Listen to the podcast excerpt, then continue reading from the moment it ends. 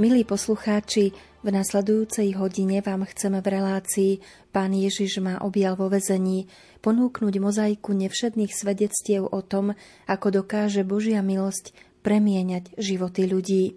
Ako pánové rany a jeho kríž uzdravujú zatrpknutých ľudí na dne, ako Ježiš svojou životodárnou mocou kríža vracia dôstojnosť tým, ktorí ju stratili.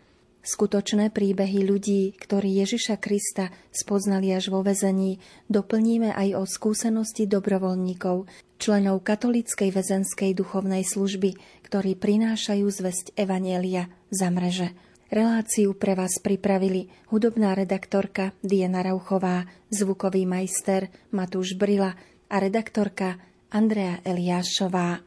Prežite aj nasledujúcich 60 minút s rádiom Lumen a v pánovej prítomnosti práve v deň, keď si pripomíname tajomstvo jeho spasiteľnej lásky.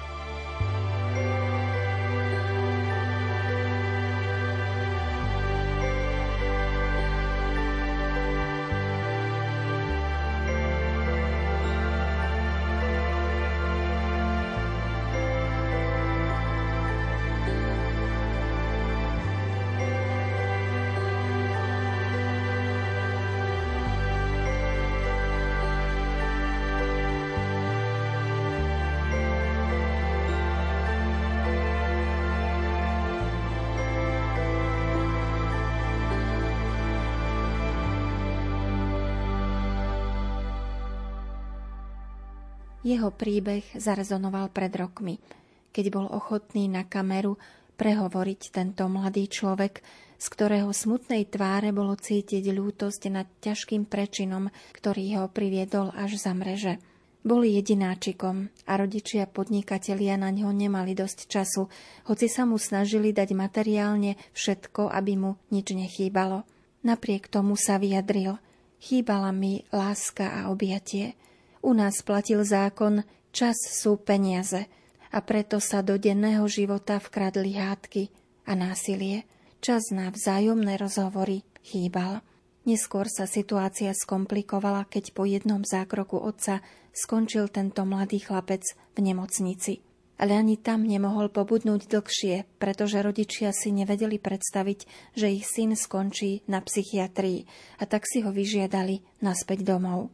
Zlom nastal, keď mu bránili vo vzťahu. Zalúbil sa do dievčaťa, no nerátal s tým, že rodičia budú robiť prekážky. A tak s dievčaťom splietali plány a predstavy, aké by to bolo, keby im nikto vo vzťahu nebránil.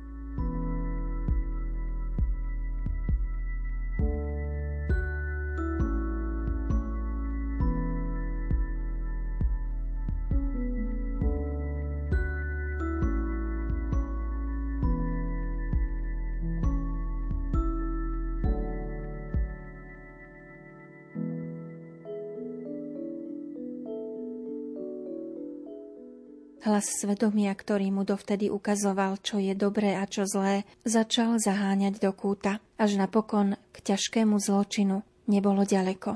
Dostal výnimočný trest, 23 rokov, odsúdený na samotku.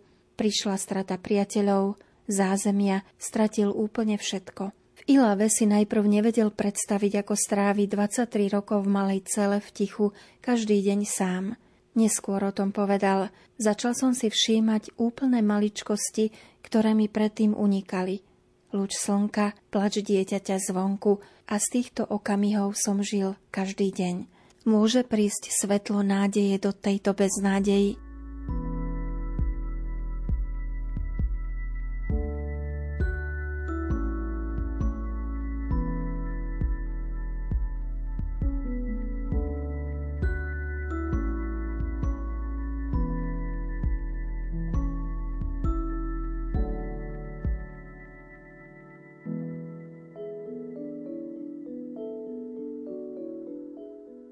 A predsa ho pán neopustil. Jeho život sa začal radikálne meniť, keď do ňoho vstúpila reholná sestra Bernadeta Pančiová, ktorá mala vzťah s väzňami, modlila sa za nich, písala im, posielala balíčky.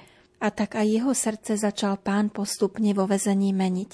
V máji roku 1999 bol pokrstený. Počas sviatosti krstu prežil svoje duchovné znovuzrodenie. Sestra Bernadeta Pánčiová mu vtedy povedala Dnes si už Božie dieťa, ale ťa pekne prosím, ostaň ním až do smrti. Slúbil vtedy, že sa o to bude usilovať. No a pointa tohto životného príbehu.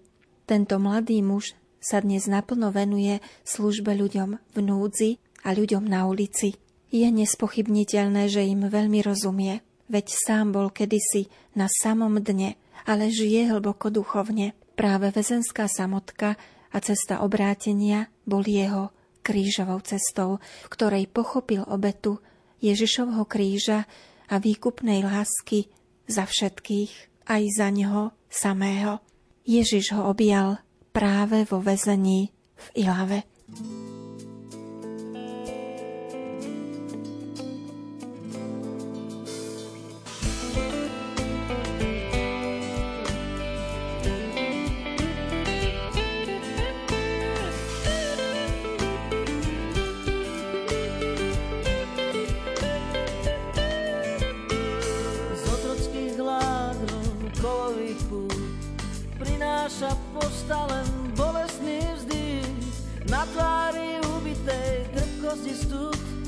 Na perách to môže zachrániť všetko, čo človeka opája má. Bez úzny lásky, krk, drogy a hry, to, čo si dúfal, že radosti dá, ukrýva okolie diabolský smiech. Nenájdeš to miesto, kde by si skryl nepokoj srdca sťa v rastený ker. To podarí jeho plod ostrým sa ťažko sa hojí po ňom rana ven.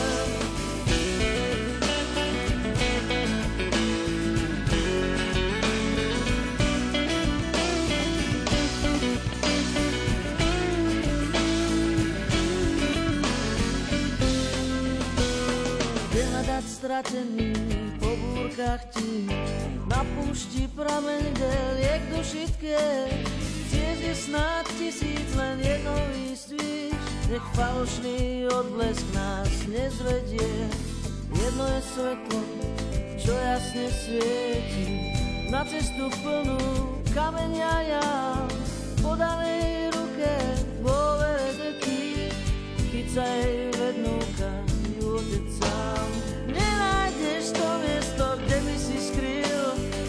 nepokoj srdca sťa vrastený ker bodavý jeho plod ostrým sa vril, ťažko sa hojí po ňom rana ver.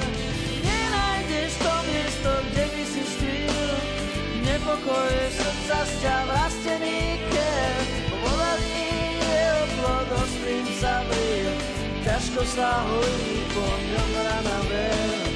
Jedno je svetlo, čo jasne svieti cestu plnú kamenia ja.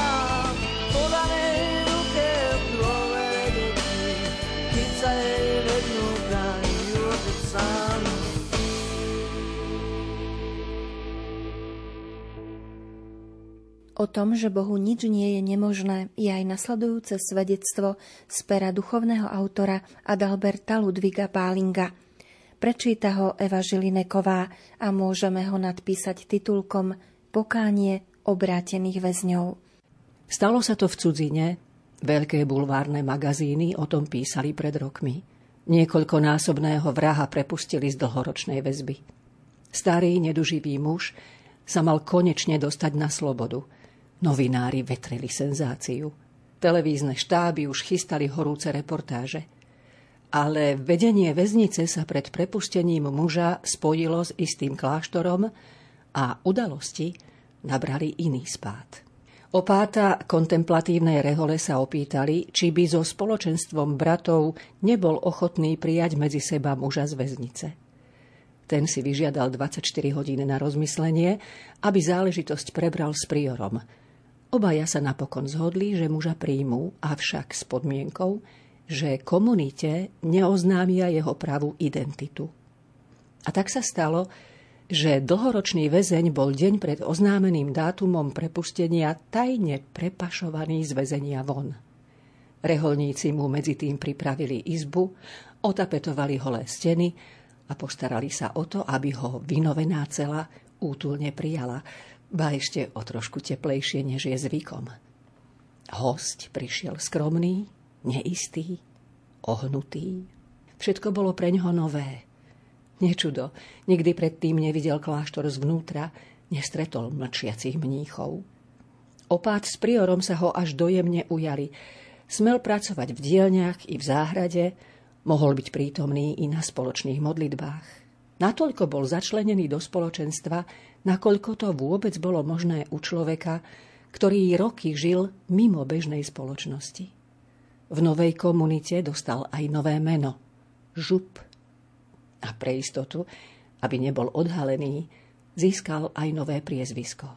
Nezvyčajný príbeh má však aj zauzlenie. Jedného dňa našiel vrátnik pri upratovaní starej skrine zažltnuté noviny. Na titulnej strane svietila fotografia s nápisom Mnohonásobný vrah. Najprv noviny schoval, ale napokon sa vybral za opátom. Bez slova mu noviny strčil pod nos. Opát vedel, koľká hodina odbila. Predvolal si priora a obaja vrátnikovi rozpovedali, čo dlhú dobu strážili ako tajomstvo. A výsledok? Odteraz mlčali traja. Ostatní mnísi sa nič nedozvedeli. Tak žil žup medzi reholníkmi ako zdržanlivý, mlčanlivý a pokorný muž. Ako ostatný. Po siedmich rokoch vážne ochorel. Previezli ho do nemocnice a potom do domova dôchodcov. Opát s priorom ho pravidelne navštevovali, ostatní spolubratia posielali pozdravy. Keď umieral, predstavený bol pri jeho lôžku. Modlil sa s ním.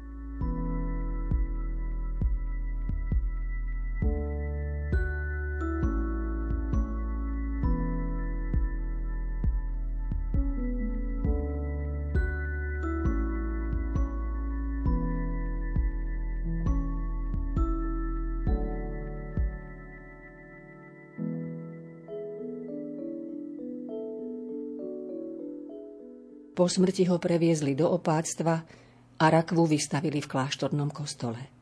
Reholníci pri nej držali nepretržitú modlitbovú stráž. Ani na minútu ho nenechali samého. Modlili sa tak, ako by bol býval členom konventu.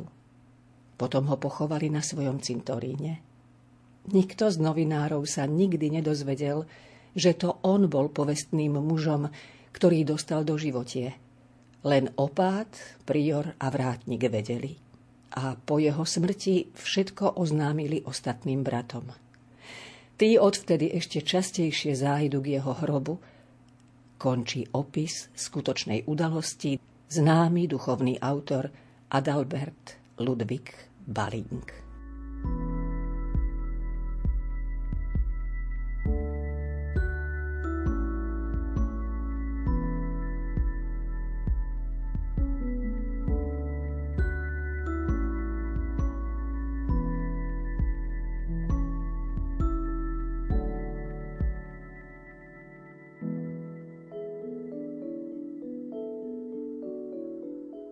Podobný osud nájdeme aj pri cintoríne českých reholných sestier Boromejok v Prahe, kde je pochovaný muž, ktorý si medzi sestrami a kvetmi odpikával pokánie za predošlý život. Povestný lupič väzeň Václav Babinský, ktorý zomrel v roku 1876 po odpikaní 20-ročného trestu, nenašiel prijatie v obci, do ktorej sa vrátil – a tak mu sestričky ponúkli prácu záhradníka pri väznici, nad ktorou držali patronát. Tam sa bývalý väzeň zamestnal a žil ako pokojný občan pod menom Antonín Miller až do smrti. Jeho hrob je stále navštevovaný, jeho obrátenie a osud stále vzbudzujú záujem.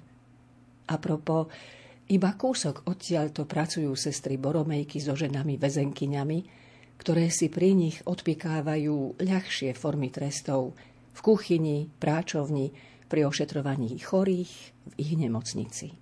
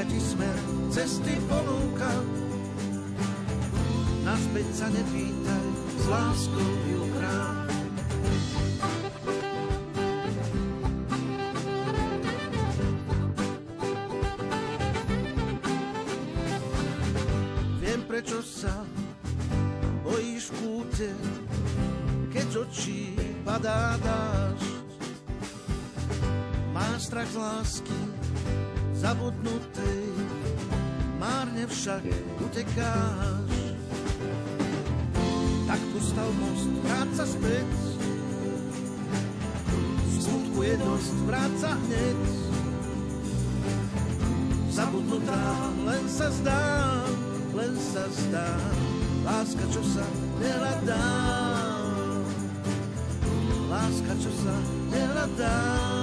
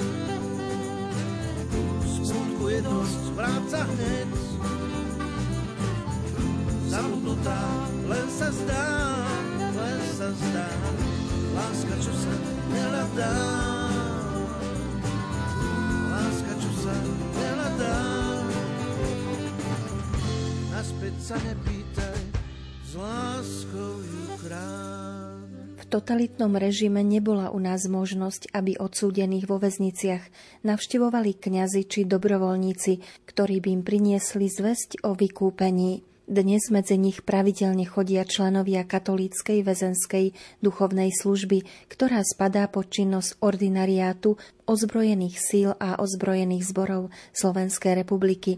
Vedie ho otec biskup František Rábek. Väzenský kaplán otec Gabriel Zvoňar už viac ako 10 rokov navštevuje odsúdených.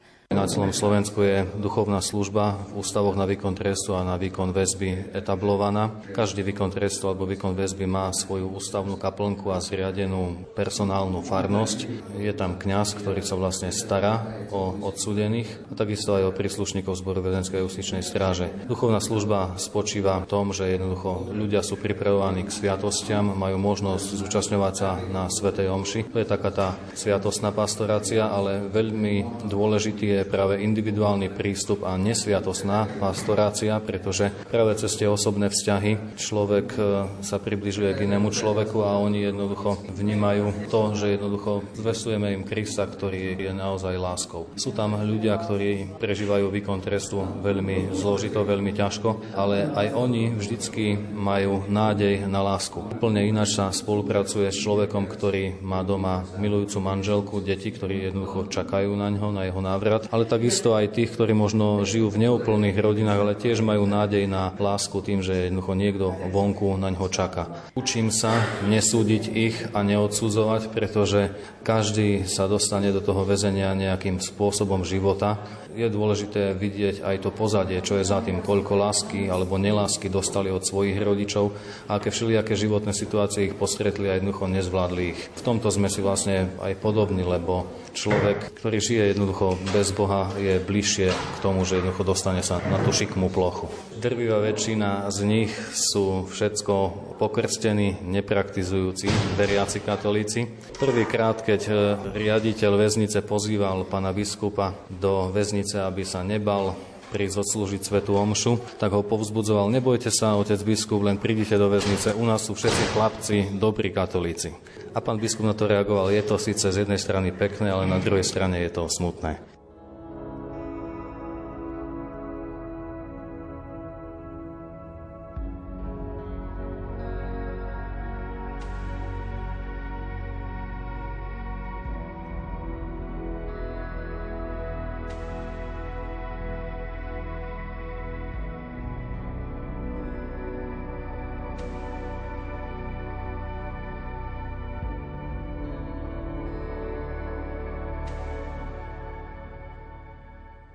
Kaplán Gabriel Zvoňar sa podelil aj o túto skúsenosť. Boli prípady, kedy som zažil také individuálne obratenia sa ľudí. Osobne som poznal človeka, ktorý svoj život, dá sa povedať, že premárnil tým, že je najprv naháňal celý život peniaze. Potreboval zarobiť, potreboval niečím byť, niečo znamenať. A tak podnikal, rozbehol si firmu, potom viac firiem, ktoré pracovali a zarábali peniaze. Lenže zistil, že nevládze, po ľudskej stránke nevládze pracovať a tak sa začal povzbudzovať drogami a tak vlastne naštartoval svoju drogovú kariéru.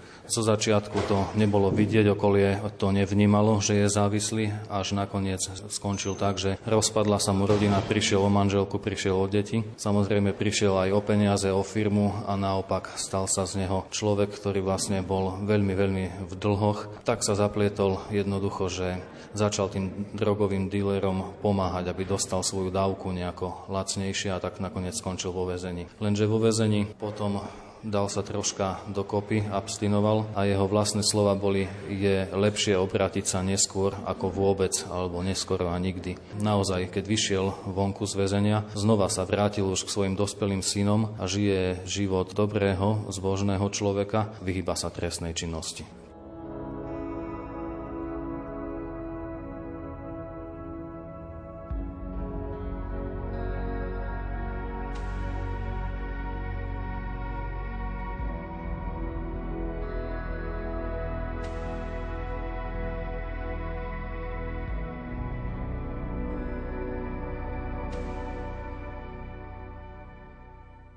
Kňaz je pravidelne v práci vo väzení v ústave na výkon trestu, kde vykonáva svoju službu, či už cez osobné rozhovory, cez povzbudzovanie, či cez tú sviatosnú pastoráciu, ale po určitom čase cítime, že jednoducho je tam taký ponorkový efekt. Tí ľudia už ma poznajú, čo sa týka duchovnej služby, vedia, že idú presne za mnou. Práve keď tam príde iný civilný kňaz, alebo tam prídu laické dobrovoľníci, katecheti, katechetky, reholné sestry, je to pre nich troška taká, taká ľudská zmena a je to pozitívne a dobré.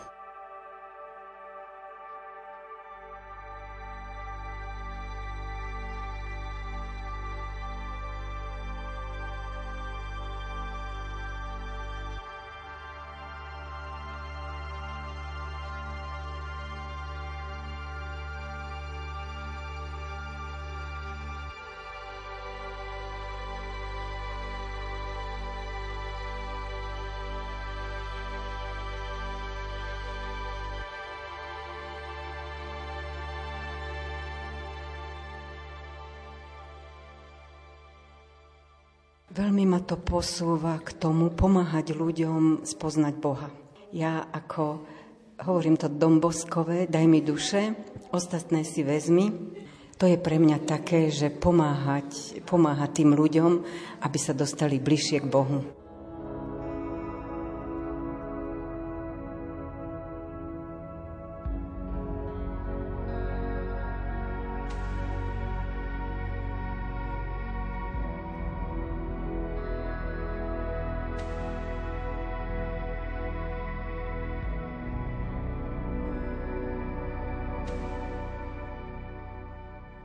Blahoslavená Zdenka bola vo väzení, cez ňu sme sa vlastne dotkli toho života, vo väzení toho utrpenia väzňov a ja by som chcela im s Božou pomocou ukázať, že Boh je milosrdný a že aj keď sa stane niečo zlé, Božia láska je väčšia ako čokoľvek a že môžu začať stále od znova.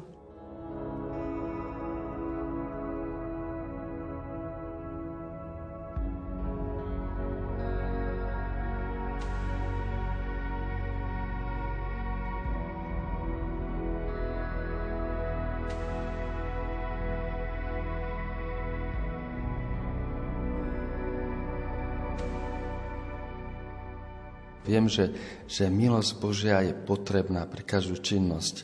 A ja idem s láskou za tými vesňami, lebo si myslím, že ani veľký rozdiel medzi nami nie je. V skutočnosti oni potrebujú svetlo nádeje. A to svetelko nádeje im dávame, že Ježiš môže všetko. Ježiš je uzdravateľ, on môže všetko zmeniť. Tak ako noc sa premení, po noci príde deň, tak im hovorím, všetko sa zmení a vy budete vonku, tak ako my sme vonku. Vy sa pripravujte teraz na to, ako budete žiť tam vonku. Vy máte na to čas, vy si svojho ducha triepte, svoju pevnú vôľu a získavajte milosti od Najvyššieho. A tu máte, tu máte v tej oplatke, musím im to tak vysvetliť, to je Eucharistia, tu je prítomný živý Boh v tomto malom domčeku, ktorú hovoríme bohostánok, mojim deťom som to hovoril, on je tu prítomný, jemu všetko povedzte, on všetko vypočuje. Ježiš je úžasne, Ježiš nás nesmierne miluje, Boh nás nesmierne miluje, On nás stvoril a On nás môže pretvoriť, všetko zmeniť. On je mocný Pán, On je Boh, On môže všetko.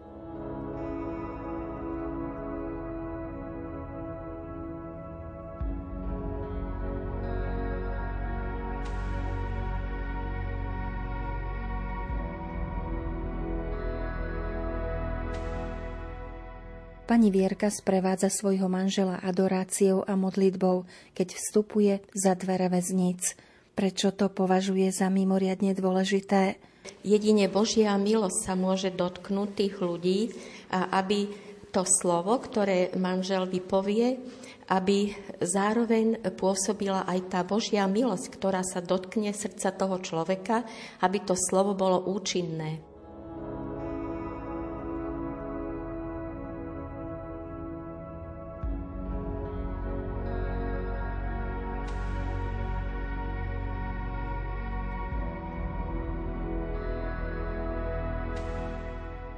Manžel ešte doplňa. Ja chodím do väznice tu Hrnčiarovce, Trnava, ale chodil som s, e, so sestrou Jarkou do Leopoldova asi 3 roky a to Leopoldové na mňa teda viac spôsobilo, pretože to je ťažšie väzenie. Naozaj tam nám tí väzni hovorili, čakáme na vás, vy ste naše svetielko.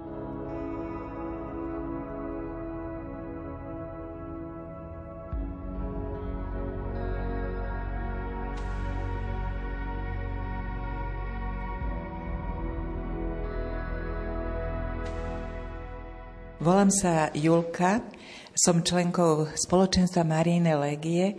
A keďže ako zástupkynia Slovenska som chodievala často do Viedne, trikrát do roka, na stretnutie Senátu, tam som počula, ako jedna sestra Rakúska chodila do väznice, tak ma to oslovilo a keďže som mala možnosť zistiť si kontakt na pána dekana, alebo vlastne vtedy bol ešte kaplán vo väznici v Hrnčiarovciach, tak som sa s ním skontaktovala. Stretli sme sa v kostole svätého Jozefa. Ja som mu priniesla obraz pani Marie Trnavskej, ktorú sme v našom spoločenstve pripravili, zarámovali a som mu ho odovzdala, že to darujeme pre tú kaplnku a dohodli sme sa na svojom prvom stretnutí vo väznici aj s mojou sestrou, e, spolusestrou zo spoločenstva z Olgov. Potom sme začali chodiť na stretnutia s odsudenými, ale pán kaplán nám poradil, aby sme sa spojili s dobrovoľníkmi, ktorí už chodia vyše 20 rokov do väznice. Tak vlastne akože sme získavali také skúsenosti. Sme sa robili potom také hrdinky, keď sme tam boli prvýkrát samé dve a bolo tam asi vyše 30 odsúdení. No ale potom už, už sme si akože zvykli a teda vždy, keď prídeme privítame sa s nimi, oni za nami prichádzajú, podávajú nám ruky, zdravia nás.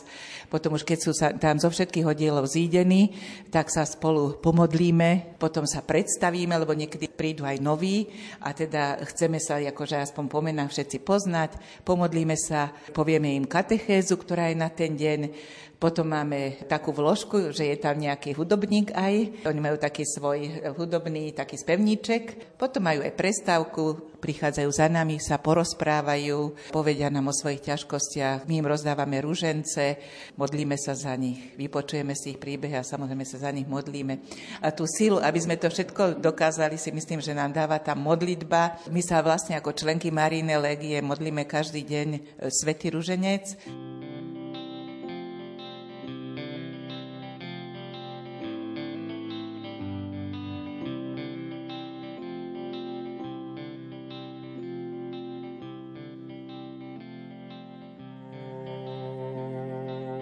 Na každej ceste je pravda, no na tej istej aj lož. Čo zdá sa byť obdupené, to môže raniť jak nôž. Na každej tvári je úsmev, no na nej aj slza je čo zdá sa byť usmievavé, skoro more zaleje. Na každej svieci je plameň, no na tej istej aj vosk, čo spálilo tvoje pery, sa nemusí volať bosk, deje sa v nás vždy raz zázračný let. Kým rojko v nás má čas preskúmať svet. Na všetkých rukách sú dlane, no na tých istých aj pesť. Tá, čo k priateľstvu pozýva, tá môže ľahko aj zviesť. Na všetkých slovách je nádej, tých istých aj strach. Tie slová, čo vravíš iným, môžu byť lacné jak prach.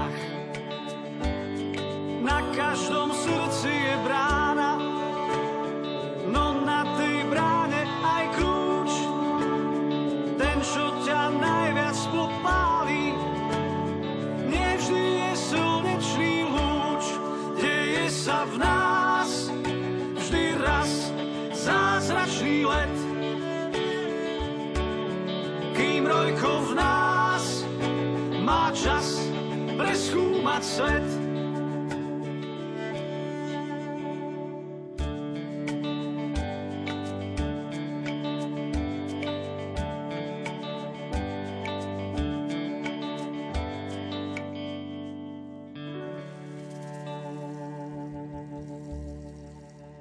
tom, že Ježišova milujúca láska dokáže premieňať aj tie najtvrdšie srdcia a nik jej nie je ľahostajný, svedčí nasledujúce svedectvo z Francúzska. Príbeh Andreho Leveta sme objavili na internetovom portáli môjpríbeh.sk. Prečíta ho opäť interpretka Eva Žilineková. Dnes je to už starý muž, ktorý pred rokmi stretol pána vo vezení. A bolo to nezvyčajné stretnutie. Ježiš ho najprv hlboko nezaujímal, potom s ním chcel vyjednávať, podobne ako Pilát, až kým mu ukrižovaný sám neukázal rany, ktoré mu nastavili zrkadlo jeho bezútešného života. Toto je pravdivý príbeh obrátenia bankového lupiča Andrého Leveta. Narodil sa v roku 1932 v ateistickej rodine, v ktorej o Bohu nikdy nikto nehovoril. Krádeže a iné delikty a život na úteku pred zákonom sa stali jeho životným štýlom. Čo všetko je schopný urobiť Boh, aby premenil takéto srdce. André Levet o tom vydal toto svedectvo.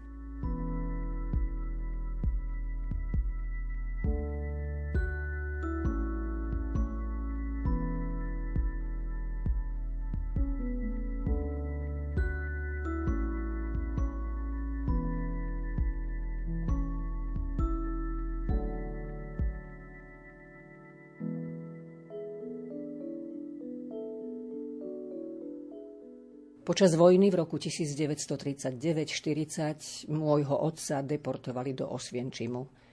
Nemal som tak už ani otca, ani matku. Bol som opustený. Neskôr ma prijali na jednej farme v Pirenejách, kde som však utržil viac kopancov do zadku ako láskavých pohľadení. Môjho otca oslobodili v roku 1945 a on sa pokúsil napraviť svoj život – ja som však moju novú, nevlastnú matku neprijal a keď som mal 13 rokov, utiekol som do Marsej, prespával na ulici a vykrádal kamióny. V tomto období ma chytila polícia a dali ma do väzenia a chceli ma vrátiť mojej rodine. Vo väzenskom prostredí som sa stal malým delikventom a od spoluväzňov som sa priučil všetky triky nášho povolania. Aj keď ma poslali späť k rodičom, opäť som utiekol a začal som kariéru delikventa. V 15 rokoch ma zadržali za ozbrojený prepad a dali do väzenia po dosiahnutie plnoletosti. V 18 rokoch sme mali možnosť narukovať do vojny v Indočíne a tak som aj urobil, aby som sa vyhol väzeniu. Bol som zranený, a repatriovaný naspäť do Francúzska. Liečil som sa. Po tomto všetkom som sa posilnený mojimi vojenskými a väzenskými skúsenosťami stal vodcom gangu výtržníkov, ktorý sa zameriaval na lúpeže bank. Jedného dňa, keď sme mali prácičku v Laval, som si všimol, že na druhej strane cesty stojí kňaz v reverende. Podišiel som k nemu a keďže som dovtedy nikoho jemu podobného nevidel, Spýtal som sa ho, či je chlap alebo žena. Odpovedal mi, som Boží služobník. Boh je môj pán. Povedal som mu, kde je tvoj Boh? Nevidno ho. Odvetil mi, vidím, že Boha nepoznáš. Ale ak budeš mať niekedy čas, príď sa o tom so mnou porozprávať. Bývam na Rue de Solferino. Túto adresu som nikdy nezabudol.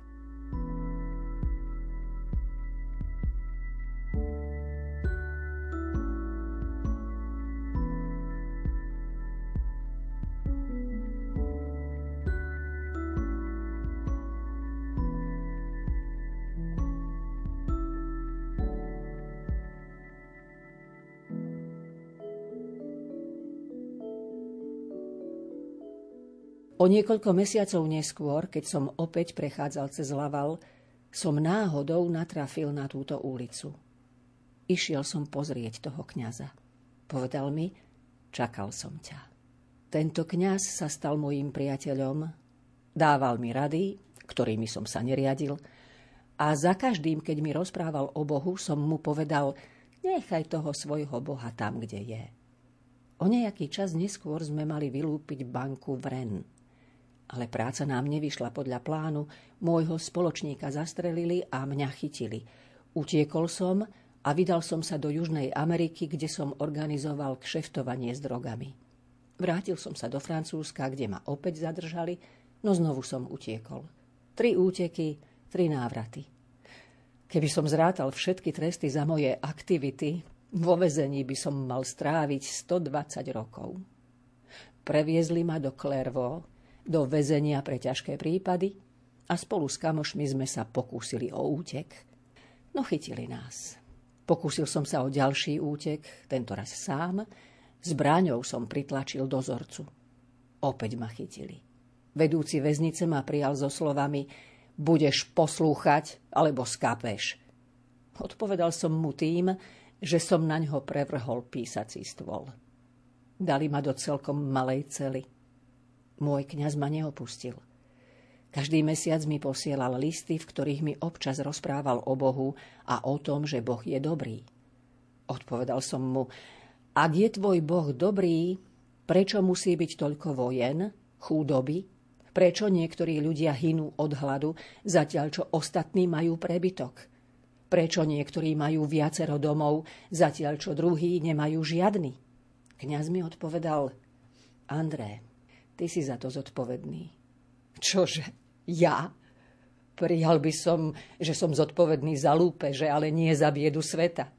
A jedného dňa mi kňaz poslal hrubú knihu a napísal mi André, túto knihu môžeš čítať neustále a môžeš začať hoci ktorou stranou. Dozorca mi ju priniesol a povedal mi, to je dobrá kniha, mal by si ju čítať. Môžeš si ju dokonca vziať so sebou do cely. O čom je? O Bohu, odpovedal. Čože? Tak to hádam nie. Toho svojho Boha mi dotrepal aj do cely. Odhodil som tú knihu preč. Kňaz mi však stále vypisoval a povzbudzoval ma k čítaniu tej knihy. No tak, aby som mu urobil radosť, za 10 rokov som ju otvoril 9 krát. Začal som čítaním o svadbe v Káne, kde Ježiš premenil vodu na víno. Otvoril som kohútik nad umývadlom a povedal Chlape, nech tu tečie víno. Nefungovalo to. Napísal som o tom kňazovi a pripísal mu, tá tvoja kniha dáko nefunguje. Kňaz mi odpísal, André, ty ju čítaš bez súvislostí. Maj trpezlivosť.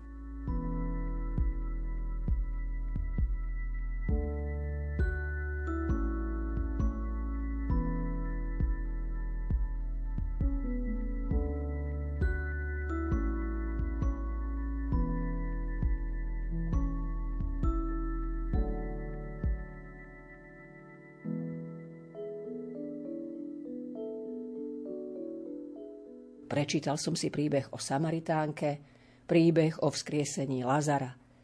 Tento príbeh ma rozčúlil. Nedokázal som tomu uveriť. A čo môj kamoš, ktorého poliši zoslali zo sveta? On prečo nebol vzkriesený?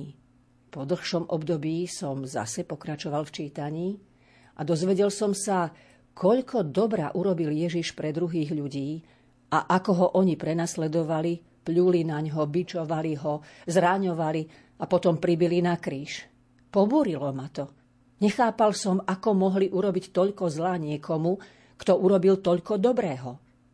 Prestal som čítať a vytrvalo som hľadal spôsob, ako uniknúť. Už mi viac nezostávala žiadna nádej a tak som v tejto beznádeji zavolal na Ježiša.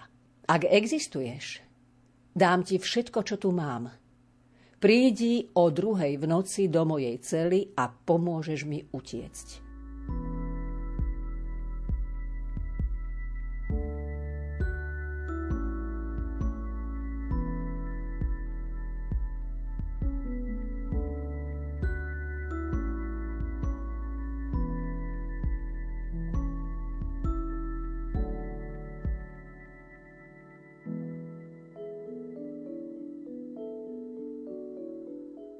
Tej noci som zaspal a zrazu ma uprostred noci niečo zobudilo. Pripravený vyskočiť na nohy som vycítil prítomnosť niekoho v mojej cele, ale nikoho som nevidel. Potom som začul jasný a silný hlas vo svojom vnútri. André, sú dve hodiny ráno, mali sme sa stretnúť. Zavolal som na strážnika a zakričal som. To ty si ma volal? Nie, odpovedal. Koľko je hodín? Spýtal som sa. Dve. Dve koľko? Presne dve, odpovedal dozorca. Potom som opäť začul ten hlas. Nebuď neveriaci, ja som tvoj Boh, Boh všetkých ľudí. Ale ja ťa nevidím, odpovedal som. V tej chvíli sa pri tyčiach v mreží zjavilo svetlo a v tom svetle muž s prebodnutými rukami a nohami a dierou na pravom boku. Povedal mi, bolo to aj za teba. V tej chvíli mi z očí spadli šupiny hriechov za 37 rokov a videl som všetku svoju úbohosť a svoju zlobu. Padol som na kolená a v tej polohe som zostal až do 7 ráno. Plakal som pred Bohom a všetko zlo sa zo mňa vyplavovalo. Pochopil som, že 37 rokov som udieral do klincov v jeho rukách a nohách. O 7 ráno dozorcovia otvorili moju celu a uvideli ma na kolenách plakať a ja som im povedal, už na vás nebudem pľuť, už nikoho nezmlátim, už nikoho neokradnem, pretože za každým, ako by som to urobil, by som to urobil Ježišovi. Strážnici boli prekvapení. Faktom je, že viacerí väzni sa obrátili a tiež sa mohli stretnúť s tým úžasným Bohom a zmeniť svoje životy. Aj život Andrého Leveta sa otočil. Dodnes trávi najviac času tým, že druhým ľuďom hovorí o Božej láske. Stal sa totiž jej svetkom a jej nástrojom.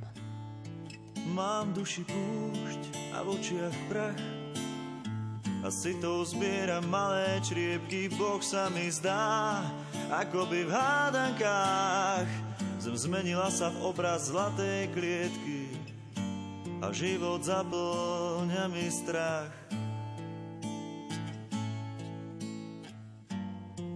Život zaplňa mi strach.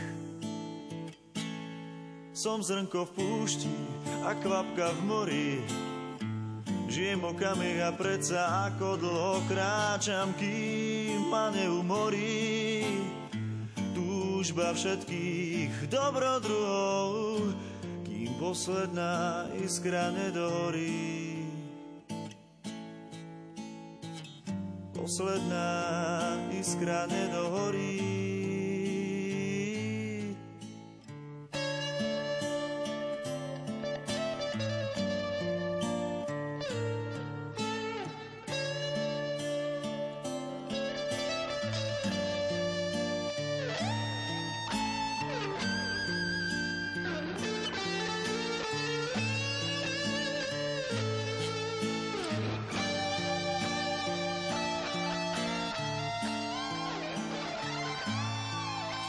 Kadidla vôni, modlitby letia.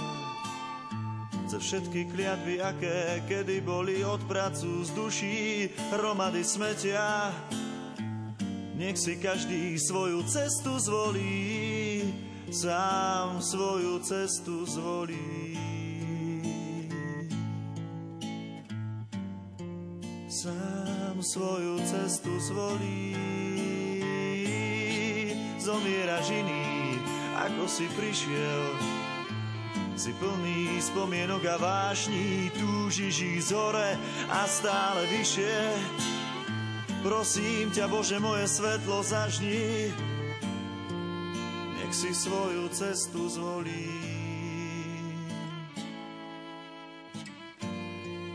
Nech si svoju cestu zvolí.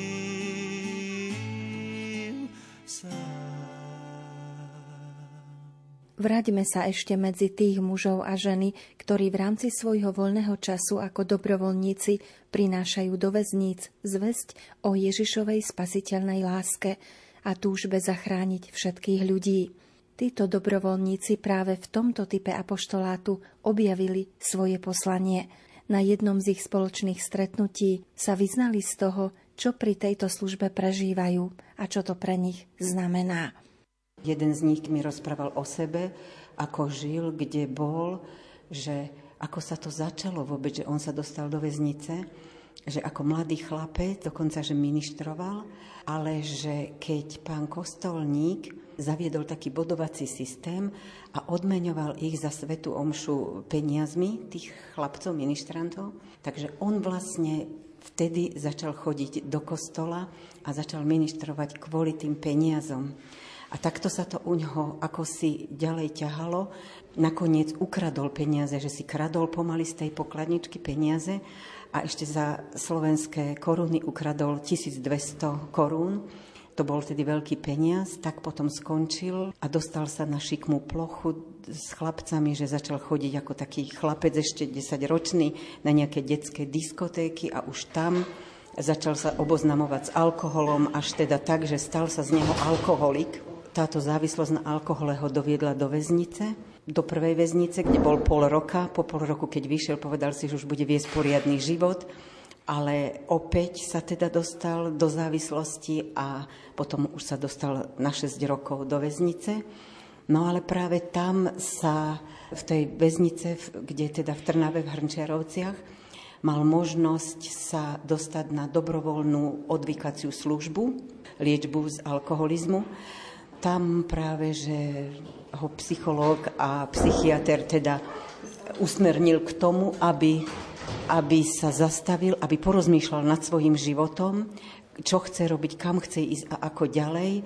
A on práve takto začal nad tým uvažovať, že ako chce ďalej žiť. Potom sa začal aj modliť za to.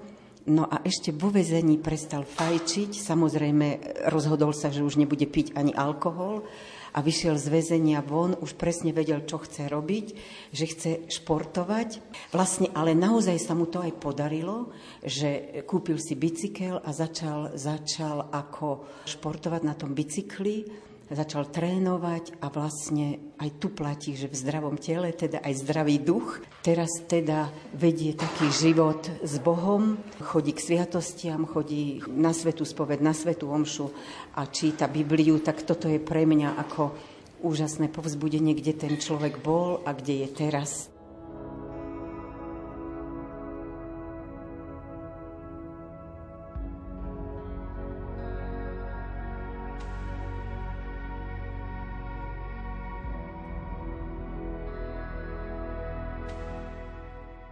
Pán Jozef sa vyznal takto. Ja som nadšený, že církev to umožňuje a že aj legislatívne so štátnymi orgánmi to, to umožní tento náš vstup, lebo to nie je jednoduché ten vstup, pretože to sú napríklad Leopoldovská väznica je veľmi stražená. Viacero vstupov sa musí, viackrát musí byť človek preverený vždy pri každom raze si to, to vážim, že to církev robí a je to, je to nádherný apoštolát, lebo Ježiš prišiel, aby zachránil tých, ktorí sú chorí, aby uzdravil, hovorí. Tým chcel povedať, že zachrániť všetky Božie deti. Ja im hovorím, vy ste Božie deti. My ich oslovujeme s Jarmilou bratia.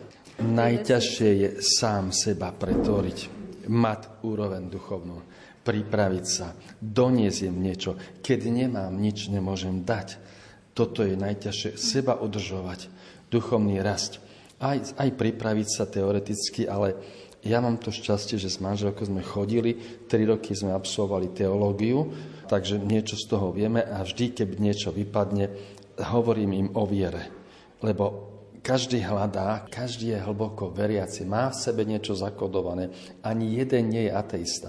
A my im hovorím na tých príkladoch, hovorím, pozrite, Oko a krídlo motýla svedčia o tom, že je Boh, že je stvoriteľ. Také úžasné to oko a krídlo. A na takých rôznych príkladoch hovorím im potom o najnovších výsledkoch vedy, čo sú napríklad o turinskom plátne. A toto ich fascinuje.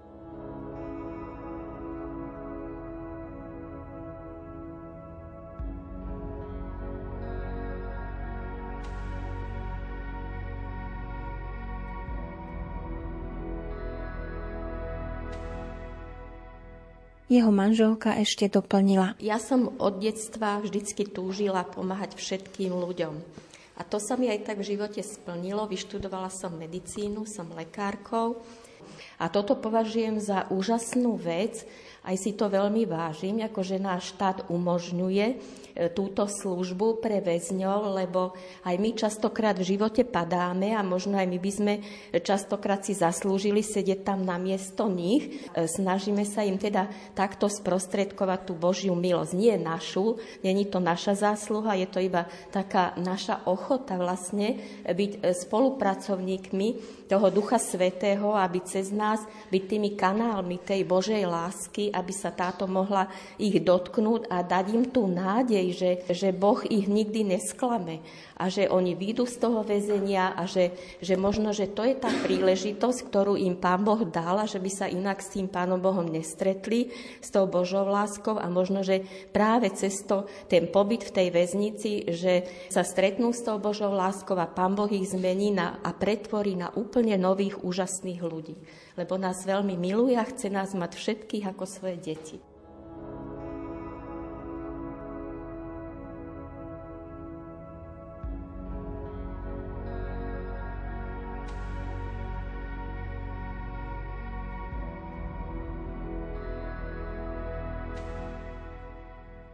Rehoľná sestra Lucia pripája nasledovnú skúsenosť zo služby vo väzniciach. To, že církev umožňuje, aby aj lajci nám šťovali väzňov, vnímam veľmi pozitívne. Je to, myslím si, že aj veľký dar pre všetkých, pretože církev je ako matka, ktorá si neprivína len dobré deti, berie do náručia deti, ktoré urobili niekedy niečo zlé.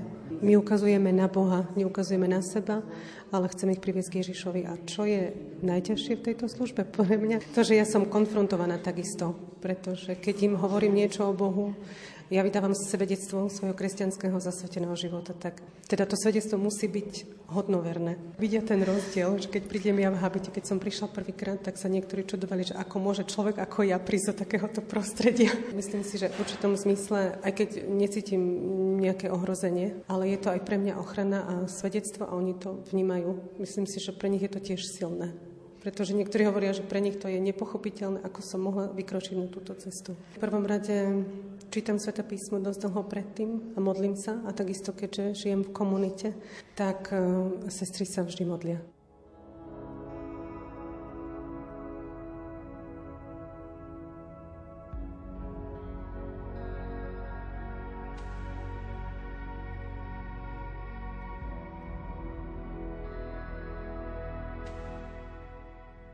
Dajme ešte na záver slovo otcovi biskupovi Františkovi Rábekovi, ktorý ako hlava ordinariátu ozbrojených síl a ozbrojených zborov Slovenskej republiky zastrešuje činnosť duchovných a dobrovoľníkov slúžiacich vo väzniciach. Dobrovoľníci pomáhajú v katolickej duchovnej väzenskej službe a pomáhajú rozličným spôsobom od katechéz a stretnutia priamo vo väzení, niektorí pomáhajú tým, že dopisujú si s väzňami, ďalší sa modlia za nich. Takže je to veľmi pestré a táto angažovanosť je prejavom povedané jednoducho kresťanskej lásky aj voči ľuďom, ktorí sa nachádzajú v takomto nie príjemnom položení vo väznici a dávajú tým najavo, že berú vážne aj tú výzvu, že máme robiť dobre nielen tým, ktorí nás milujú, ale aj ľuďom, ktorí dokonca sú našimi nepriateľmi, pretože máme byť synmi a dcerami nebeského Otca, ktorý je dobrý ku všetkým. Čiže aj tí ľudia, ktorí možno spravili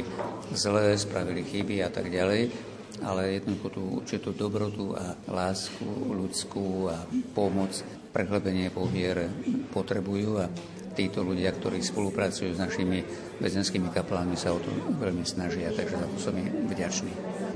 Vďaka prítomnosti a pôsobeniu našich kňazov vo väzniciach a potom aj týchto dobrovoľníkov sa vo veľkej miere zmenila zmenila atmosféra týchto ústavov. Pamätám si tie prvé roky, keď som navštevoval tieto zariadenia, tak to bolo prostredie určitého chladu a tvrdosti a takej bezútečnosti, kým teraz po tých rokoch mnohé tie ústavy, ako by sa tam rozsvietilo slniečko, sú dokonca dobré vzťahy medzi tými príslušníkmi, dozorcami a tými väzňami. To nie je o nejakom takom akoby nepriateľstve, ale skôr spolupráci. Sú aj väzni, ktorí si uznávajú oprávnenosť svojho trestu a teda príjmajú ten svoj údel. Tých príslušníkov berú už nielen ako nejakých nepríjemných dozorcov, ale ako ľudí, ktorí sa o nich starajú a pomáhajú im, vedia si povedať aj priateľské slovo navzájom. Potom to, že sú tam kaplnky, že to má záujem, sa môže zúčastňovať bohoslúžie, prijímať sviatosti. Mnohí ľudia tam nachádzajú vieru a napríklad sa stáva, že som pozvaný do ústavov pokrstiť dospelých väzňov alebo vyslúžiť iné sviatosti. Takže z tohto hľadiska tam vidím obrovskú zmenu.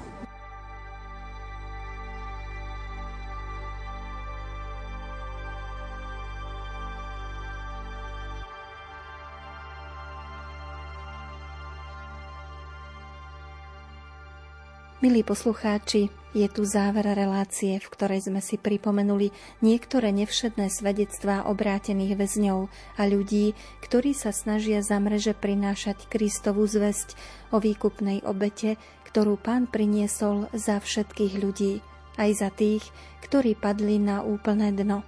Nech je Veľký piatok, dnešný deň, pre nás príležitosťou pamätať v modlitbách aj na nich. Z Bratislavského štúdia Rádia Lumen sa s vami v tejto chvíli lúčia hudobná redaktorka Diana Rauchová, zvukový majster Matúš Brila a redaktorka Andrea Eliášová.